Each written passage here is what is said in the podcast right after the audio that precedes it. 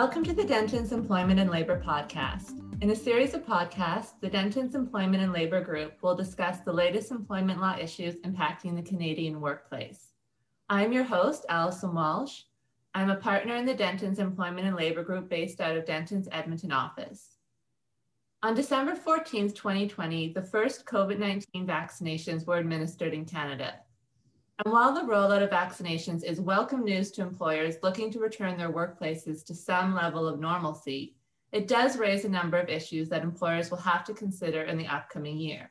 To discuss COVID-19 vaccinations and their implications in the workplace in more detail, I'm joined today by my colleague, Roxana Jangi. Roxana is a senior associate in Dentons Employment and Labor Group based out of our Calgary office. Thanks for joining me today, Roxana. Thanks for having me, Alison. It's great to be here. So one of the primary questions we are receiving from employers is whether they can implement mandatory vaccination policies in the workplace. To date, there has been no legislation passed by federal or provincial governments making COVID-19 vaccinations mandatory. In fact, the premiers of Alberta and Ontario have stated that they will not make vaccinations mandatory.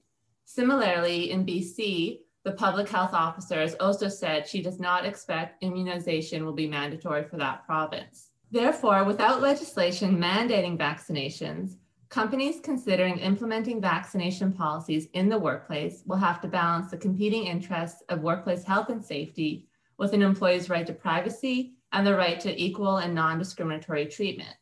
To date, COVID-19 vaccination policies are untested in Canadian law.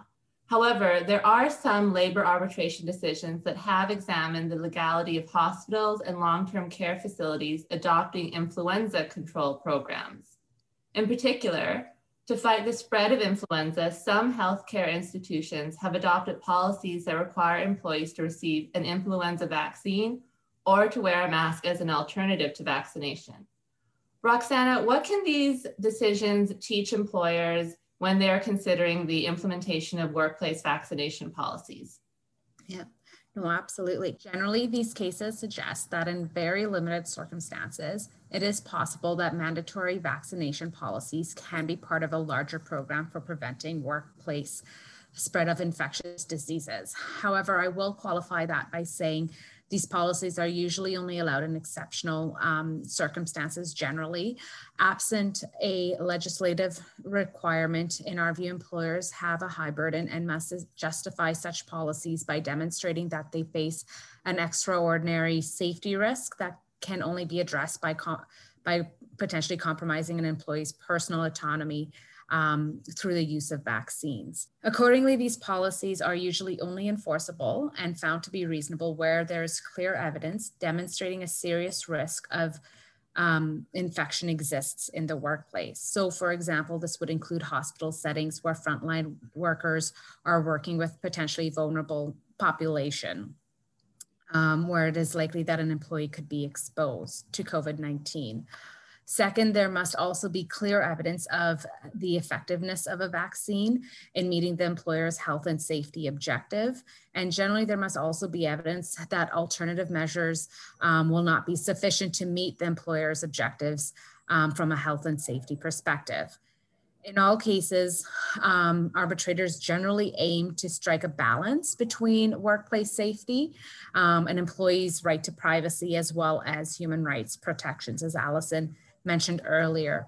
Accordingly, where there isn't a serious risk of infection in the workplace, or where alternative measures exist that can be, achieve an employer's objective, such as wearing a PPE, then it is likely that an adjudicator will determine that a mandatory vaccination policy is not enforceable, and potentially an employer should be implementing alternatives to vaccination, such as physical barriers and so forth.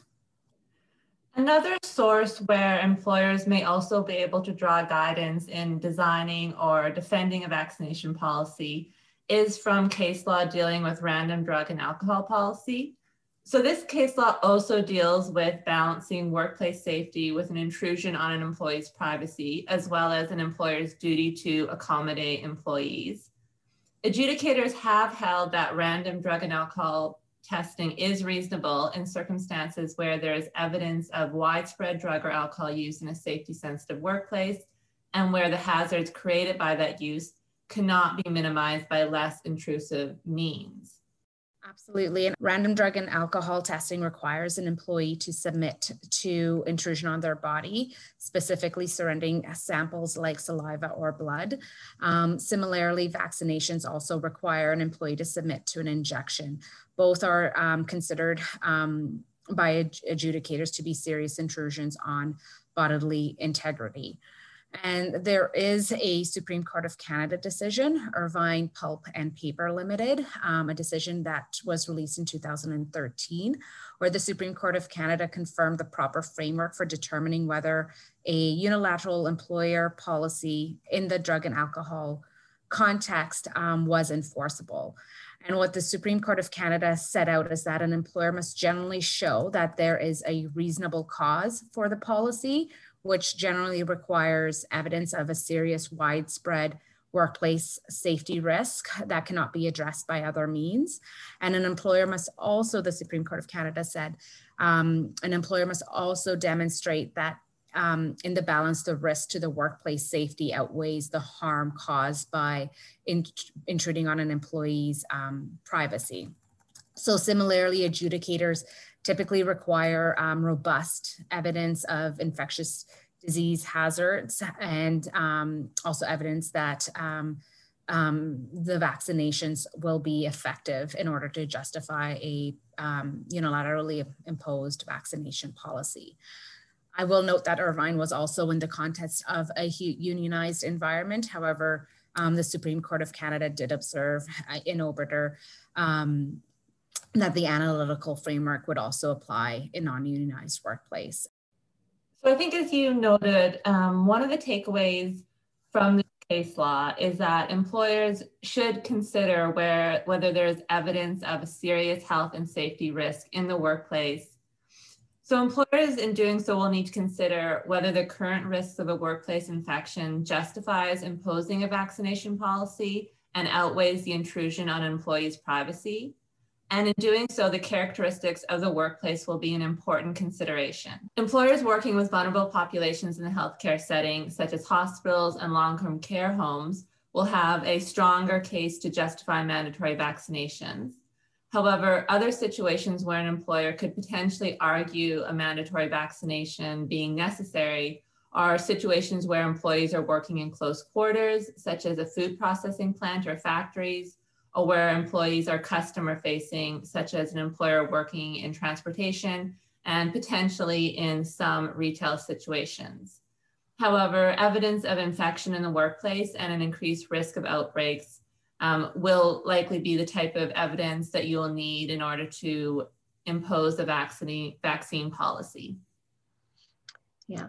Similarly, employers should also be prepared to explain why other less intrusive infection control measures are not effective. Generally, in determining whether a mandatory workplace policy is reasonable, adjudicators will evaluate whether an employer's objective of health and safety can be achieved with a less intrusive way. Generally speaking, if there are less intrusive measures, an employer can adopt, such as potentially wearing PPE, possibly remote working. Adjudicators will prefer those methods over potentially mandatory vaccination policies. So that'll definitely be another consideration as well to contemplate. Vaccination policies will also need to address an employer's duty to accommodate if an employee refuses to be vaccinated for reasons that are protected under human rights legislation. So, for example, if the employee is rejecting as a result of a disability or a religious reason. In these situations, an employer will be required to accommodate up to a point of undue hardship unless it can be established that the need for vaccination is a bona fide occupational requirement that justifies the discrimination. Alison, you're absolutely right. Employers will need to address possible accommodations where an employee is unable to obtain a vaccine based on a protected ground under human rights legislation. So as you mentioned, examples of that would include potential objections from employees with autoimmune or other pre-existing conditions which prevent them from being able to safely receive the vaccine, or also religious grounds, as you mentioned.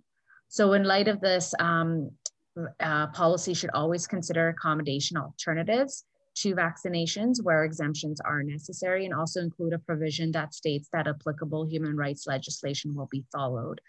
Further, where these concerns are raised, employers will need to consider possible accommodation options, and these could include reviewing things such as, requiring an employee to continue to wear PPE or potentially physically distance, or again, considering whether remote working is still a potential option, or adapting different working conditions, such as staggering hours and so forth, or in, again, in really sensitive situations or high-risk situations such as health, such as care homes and so forth, accommodation may also potentially be obtained through potentially a leave of absence or a paid leave of absence. But we do caution against taking that step, and if that's the step that's being taken, we always caution our employees, our clients, to first obtain legal advice. Also, accommodations should be reviewed on a case-by-case basis, depending on the individual, the nature of the business, and the limitations and restrictions identified as well. Another question that employers are raising is whether they can ask employees to disclose whether they have been vaccinated. And in Ontario, the government has indicated that they will issue proof of vaccination cards to individuals who receive COVID-19 vaccinations. So requesting an employee's vaccination status may be permissible. However, employers will have to ensure that when they request this information, that they are complying with privacy laws. So for example, employers should only be collecting this information for a reasonable and legitimate purpose, such as protecting the health and safety of its employees and other people entering its premises. Further, they have to be able to show that knowing that the fact the employee has been vaccinated will address the problem of the spread of COVID-19 in their workplaces. Further, the collection of this information will need to be, like Alison just noted, reasonably necessary for work-related purpose, and the information should be collected in a non-discriminatory manner. Employers should also implement measures, and they should have measures in place that protect the information that is being provided and that is under their control. Employers will also need to limit disclosure of the employee's vaccination status to only those who require the information for operational purposes. The information collected should also be kept for as long as it serves its purposes. After that, it should be securely destroyed. Further, if there is a reasonable basis to collect this information, we do suggest that vaccination policies also spell out the information that will be collected, how it will be used, and how it will be protected as well. That brings us to the end of today's episode.